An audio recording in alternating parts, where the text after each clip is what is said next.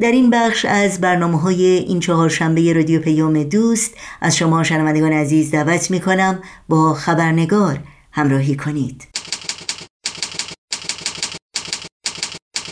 خبرنگار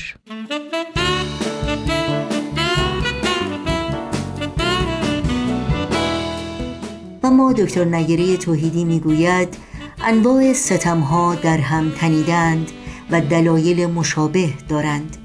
و اینکه مفهوم آپارتاید در حال گسترش است.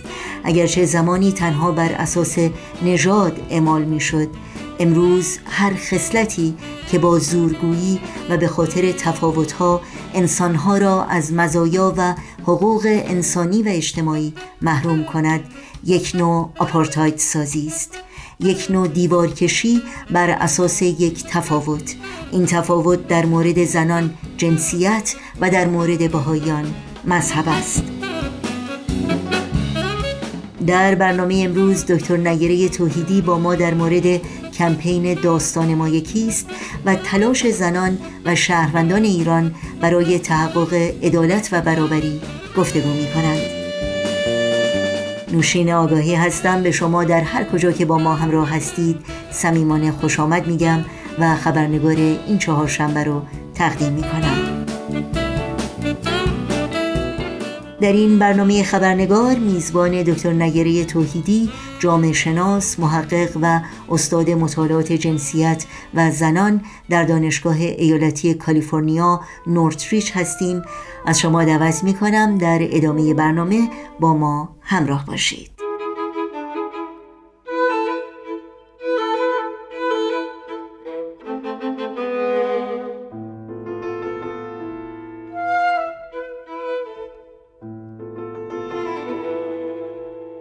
خانم دکتر نیره توحیدی به برنامه خبرنگار بسیار بسیار خوش آمدین. واقعا این فرصت مختنمیه که شماره در این برنامه داریم و سپاسگزاری می‌کنم از اینکه دعوت من رو قبول کردیم من هم به شما سلام و درود میگم خانم نوشین آگاهی. خیلی ممنونم که لطف دارید و علاقه داشتین که از من هم نظرخواهی بکنید.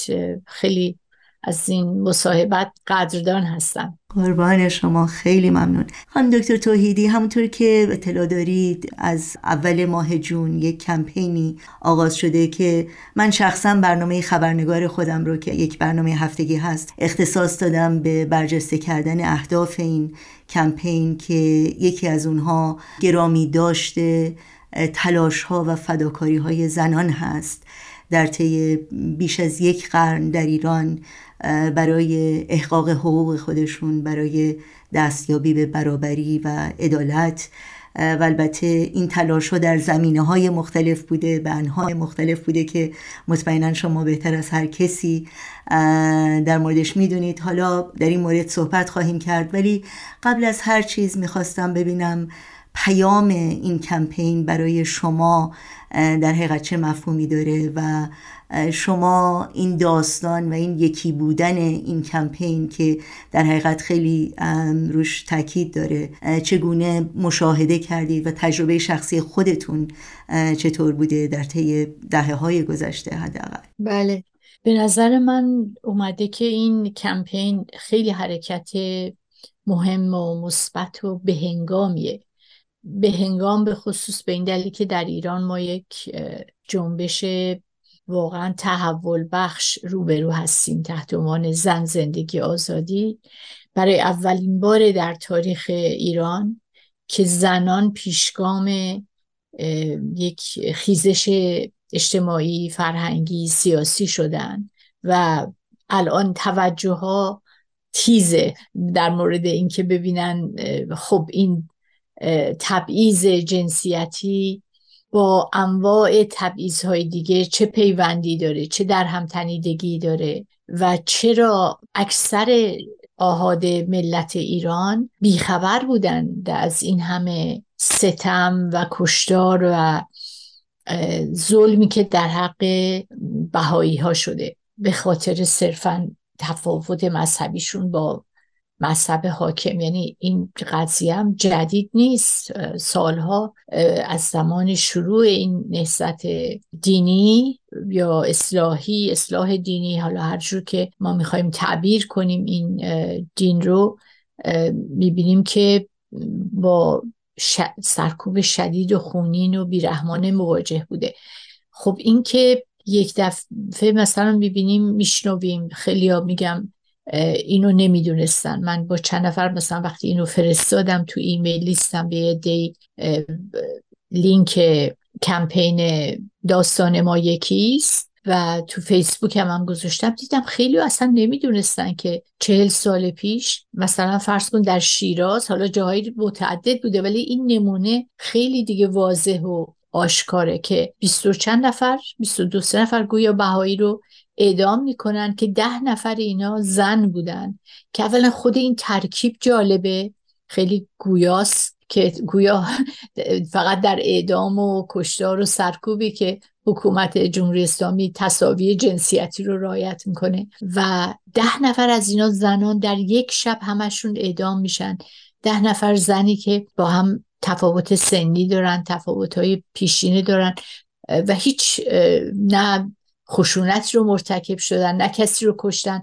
فقط به صرف عقیدهشون و اینکه پابرجا بودن روی اون عقیده تک تک اینا گفتن بله من بهایی هستم و نمی‌خوام منکر بشم و اینا رو ادام کردن. آخه یه ذره اگه فکر کنه انسان در قرن 21 که ده تا زن بیگناه حالا به اضافه چه می‌دونم ده دوازده سیزده تا مرد حالا اونم سوا ادام کردن. این واقعا فاجعه است. یعنی اولا جلب توجه به این واقعیت توجه بین المللی به نظر من خیلی لازمه. فقط هم در ایران نه.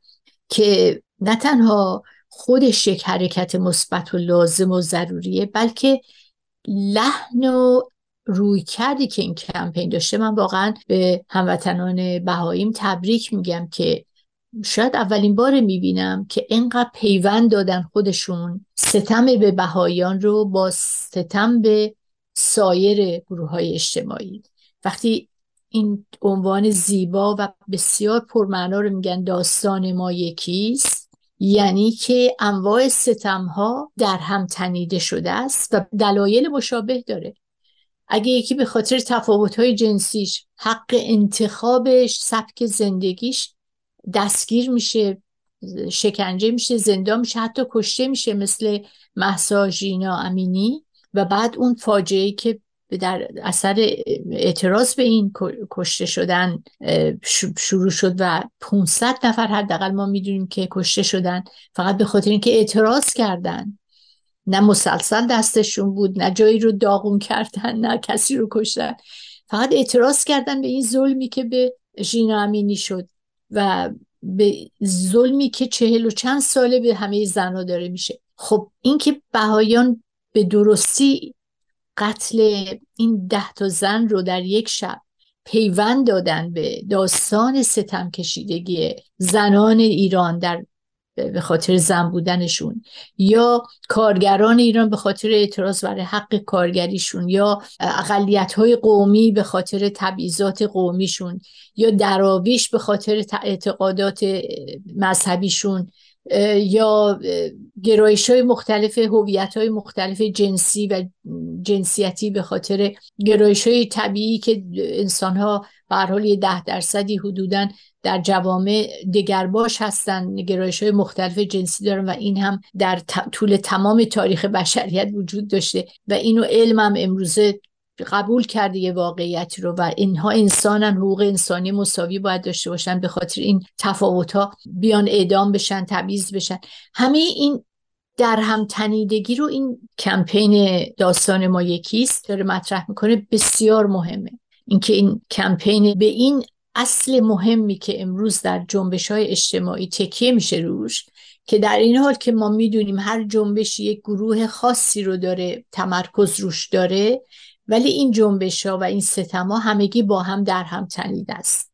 و این خیلی جنبه مهم این کمپین هست. خیلی خیلی ممنون. واقعا در تمام مثال هایی که شما زدید الان اونچه که بسیار برجسته هست عدالت هست و اینکه همه انسان ها باید از حقوق برابر برخوردار باشن.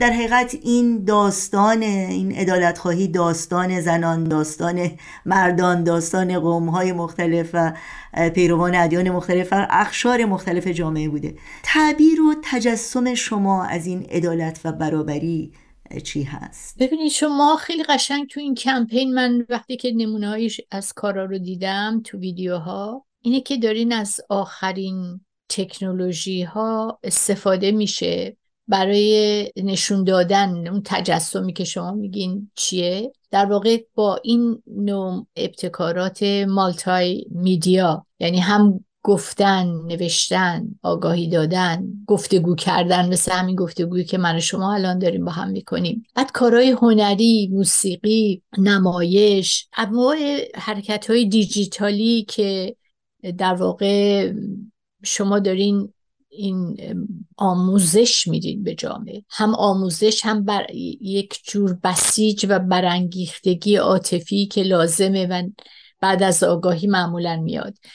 گاهی اوقات خشم اولین عکس عمل عصبانیت از وقتی ما یه جنایت رو می‌بینیم یک قلدری رو می‌بینیم علیه یکی دیگه بی اختیار عصبانی میشیم ناراحت میشیم و می‌خوایم یه کاری براش بکنیم. و خب این رو کانالیزه کردن که به جای خشم تخریبی این به یک حرکت سازنده و اصلاحی و تحول خواه تبدیل بشه و حرکت های فردی در این حال که لازم مهمه به حرکت های جمعی و متشکل و سازمان داده شده تبدیل بشه. همه اینها رو من دارم با این تجسم می‌کنم از طریق این کمپین شما که یاد کمپین یک میلیون امضای جنبش زنان منو میندازه که اون هم مثل همین کمپین فرا گروهی بود فرا فرقی فرا مسلکی فرا ایدولوژیک واقعا ادالت خواهانه بود. چون عدالت و تصاوی جویی برای هم است. همین که ما بگیم نه ما فقط عدالت برای مسلمانان شیعه و اون هم مرد فقط می‌خواهیم همین شروع بیعدالتیه. یعنی عدالت شما پس نمی‌خواین شما برتری و هژمونی می‌خواین. که این نشون داد انقلاب سال 57 انقلاب اسلامی. هم که اصلا کلمه اسلامی رو روش گذاشت نشون داد که این یه انقلاب دموکراتیک و همه جانبه نبود. یک جنبش رهایی بخش و آزادی بخش ملی نبود. یه جنبشی بود که از اول هدفش هژمونی و سلطه گروهی بر بقیه گروه های اجتماعی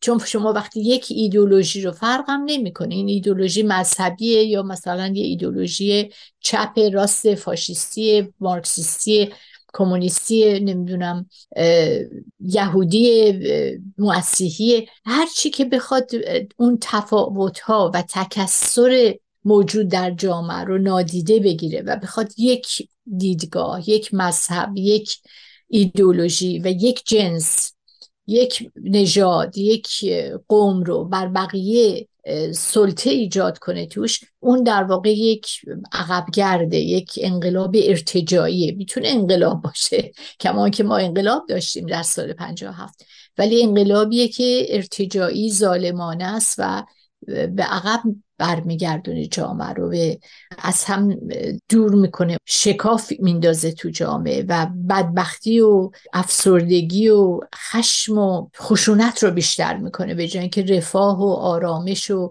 هماهنگی و ثبات انسانی و توسعه و به اصطلاح شکوفایی استعدادها رو فراهم بکنه. من اینجوری می‌بینم. یعنی من به تجسمی که دارم اصلا از جنبش فمینیستی هم همینه. من حتی گاهی از کلمه فمینیسم با شک و تردید یاد می‌کنم. برای اینکه خودم ترجیح میدم فراتر از حتی از فمینیسم مسائل رو ببینم. ولی در این حال می‌فهمم که در این مقطع از تاریخ اجتماعی ما با به عنوان جامعه شناس صرفا از روی سلیقه و ترجیح فردی نباید حرکت کنم. من می‌بینم که همونطور که ناسیونالیسم یه موقع حقانیت داشت به خاطر وجود استعمار کلونیالیسم و امپریالیسم که نادیده می‌گرفت حقوق ملی گروه های اجتماعی رو و ایجاد یک ملت نوین مدرن برای همه مردم دنیا رو منکر می‌شد و ای که زودتر به یک نیشن استیت به صلاح مدرن رسیده بودن خودشون رو برتر می‌دونستن در مخصوصا انگلیسی ها و بعضی از اروپایی ها که بعدا آمریکا هم به این درد هژمونی طلبی دوچار شد. و خب در روسیه هم همینجور. روسیه در واقع تحت عنوان انقلاب بلشویکی اومدن روس ها رو بر همه انواع ملت ها و نظرها و مذاهب در روسیه غلبه دادن و اونا رو نف کردن حذف کردن. به خود بهایی چقدر بابی ها و بهایی که پناه حتی آورده بودن. اونجا در زمان روسیه تزاری در از دست ستم هایی که در دوران قاجار علیه اونها شد. بعدا که بلشویک آمدن همه رهبران دینی رو بردن تو اردوگاه های کار. یعنی به جای یکی از اصول سیگانه کنوانسیون جهانی حقوق بشر که آزادی مذهب هست و آزادی از مذهبم در این حال هست. یعنی انسان می‌تونه حق داره یک شرفند که اصلا به هیچ دینی وابسته نباشه. ولی اینها نه تنها در انقلاب بلشویکی این رو رعایت نکردن بلکه مثل فاشیستای آلمانی که یک ایده یک مثلا حزب نازیست رو اومدن و همه گفتن باید مثل ما بشن. حالا نه تنها از لحاظ عقیدتی بلکه نژادی و غیره هم بقیه نژادهای غیر سفید آریایی و قوم آریایی غیره باید فدای اینها بشن. یهودی ها باید کشته بشن کمونیستی ها باید کشته بشن هم ها باید کشته بشن. خب این اینها این تجربه هایی که ما از همشون باید بیاموزیم. و من فکر می‌کنم که من خوشحالم راستش من نقد داشتم به بهایی ها که می‌گفتن ما نمی‌خوایم در سیاست دخالت کنیم یا مسئله فقط گاهی این اواخر که مطرح می‌کردن مسائل بهایت رو مطرح می‌کردن ستم هایی که به بهایی میشن ولی این رو گره نمی‌زدن با بقیه جامعه. ولی این کار قشنگی که من می‌بینم در واقع جزء اون تحولاتی که می‌بینم در میان بهاییام اتفاق افتاده. اینکه فعالتر شدن کنشگری رو در جامعه قبول کردن که ناگزیره نمی‌تونن با سکوت نمیشه با ظلم مبارزه کرد. مجبوریم ما فریاد بزنیم بگیم و بعدم ببینیم این دردها به هم پیوند دارن. به قول برشت برشت اومد یه زمانی حرف قشنگی زد گفتش که وقتی که یهودی ها رو میکشتن ما گفتیم من که یهودی نیستم به من چه؟ بعد که اومدن هم ها رو کشتن گفت ما که هم جنسگرا نیستیم پس به من چه؟ مسئله من نیست. بعد نمی‌دونم مادن مسیحا رو بعد, بعد یه دفعه به من رسید که نه یهودی بودم ولی به خاطر نمی‌دونم عقیدم فقط به خاطر اینکه فاشیست نبودم اومدن منم بردن دستگیر کردن. و دیگه فریاد رسی نبود. همه رو سرکوب کرده بودن. ولی اگه ما اینو در نظر بگیریم که معمولا اونهایی که هژمونی طلب هستن سلطجو هستن کسرت رو تحمل نمی‌کنن تفاوت رو تحمل نمی‌کنن و در واقع وحدت رو در کسرت و تکسر نمی‌بینن. میگن وحدت با ما بیاین با, ما، با من. خب این وحشتناکه این بلای جون هم است. و برای همین بایستی که در یک پیوند همگانی در یک همبستگی همگانی تنیدگی این ستم ها رو با هم ببینیم. اونچه که در جنبش فمینیستی به درستی بهش intersectional میگن یا با یک رویکرد intersectional یا اون اصل intersectionality یعنی تقاطع انواع ستم با هم دیگه. که معمولا افراد در جامعه یک سلسله مراتبی ایجاد شده واقعیت جوامع مدرن هم حتی هست. حالا در جوامع قدیمی که حتی بیشتر بود این سلسله مراتب ها خیلی به اصطلاح الهی و قانونی هم تلقی شد حالا مثلا مخالفشن لاقل و هی به طرف کم کردن این سلسله مراتب داریم ما میریم. خب در این جوامع همه فهمیدیم که منزلت اجتماعی افراد با چندین فاکتور و عامل بر ساخت اجتماعی تعیین میشه. چه دوست داشته باشیم چه دوست نداشته باشیم. چه واقعی باشه اصیل باشه چه نباشه. که یکیش نژاده که خودش یه توهمه. یک برساخت دروغین قدرت طلبانه است. به صرف تفاوت‌های رنگ پوست و قیافه و نمی‌دونم شکل افراد اومدن افراد رو تقسیم کردن به برتر و کم نمی‌دونم متوسط و پایینتر و کهتر و اینا. خب یکی نژاده یکی جنسیته که اومدن جنس مرد رو محور انسانیت قرار دادن و زن شده دیگری مرد و زن شده جنس دوم.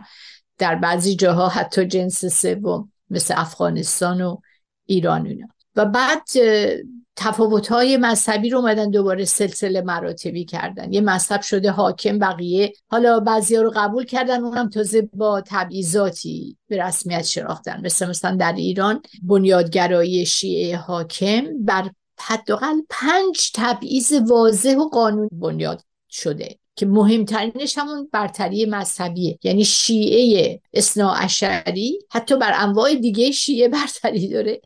و بر انواع دیگه مسلمانی برتری داره.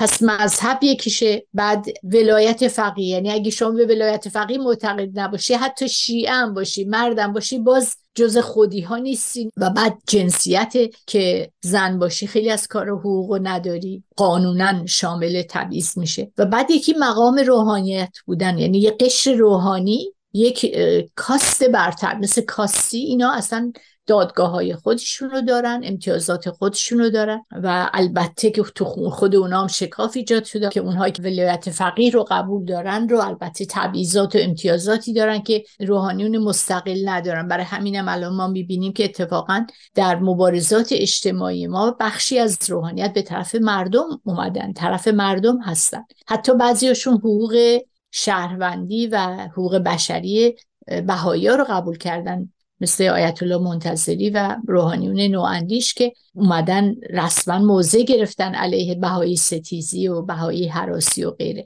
می‌خوام بگم که این پنج تا مبنا رو اینا حتی رسما توی قانون اساسی و غیره گذاشتن و در الان که آپارتاید جنسی رو با این لایحه جدید به خصوص که گسترش میدن به کل جامعه. یعنی فقط زنی که هجاب قانونی و اسلامی که اینا تعریف می‌کنن رو رایت نکنه نه تنها خودش بایستی جریمه بشه تنبیه بشه مجازات بشه شغلش رو از دست بده و چندین نوع دیگه تنبیه و کیفر. بلکه افرادی که به اون زن سرویس میدن مثلا کارمند بانکی که سرویس میده بهش و فروشنده مغازه که به اینا حاضر میشه جنس بفروشه به کل جامعه هم دارن بس میدن. از طریق کنترل زنان و زورگویی و اجهاف و تحمیل یک سبک زندگی به زنان دارن کل جامعه رو کنترل می‌کنن و زورگویی می‌کنن. و در واقع همونطور که اخیرا کارشناسان سازمان ملل به درستی و خوشبختانه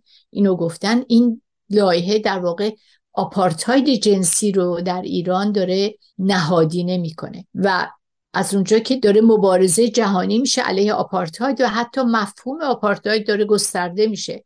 قبلا نژاد بود وقتی که در آفریقای جنوبی آپارتاید به وجود اومد الان هر خصلتی رو که من فکر کنم شاید حتی در مورد بهاییام این رو یه نوع آپارتاید رو بتونیم به کار ببریم.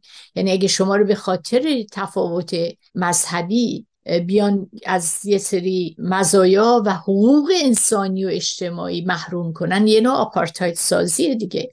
یه نوع دیوار کشیدن بر اساس یه تفاوته.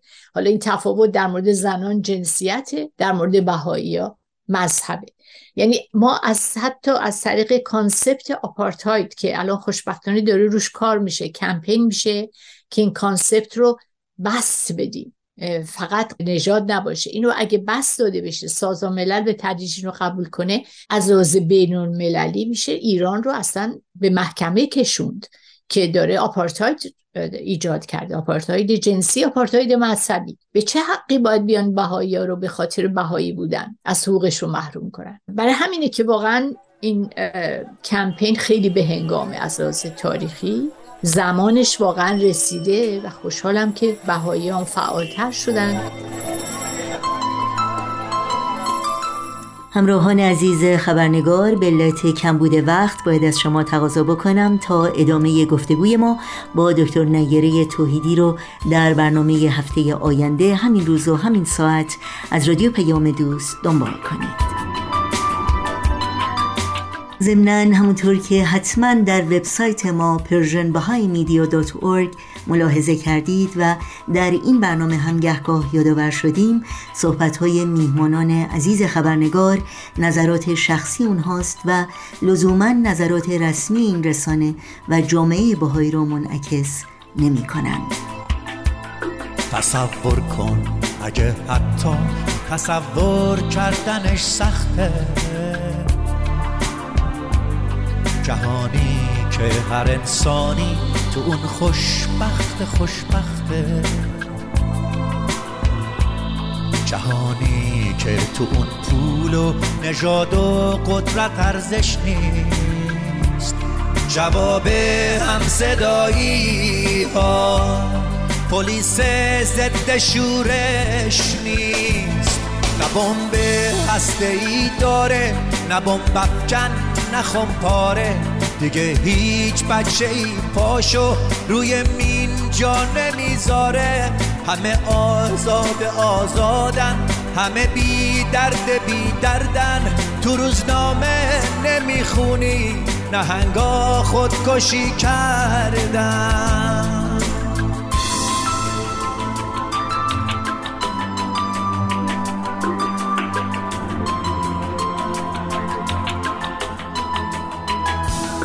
جهانی رو تصور کن بدون نفرت و بارود. بدون ظلم خود کامه بدون وحشت و تابود جهانی رو تصور کن پر از لبخند و آزادی لبا لب از گل و بوسه پر از تکرار آبادی.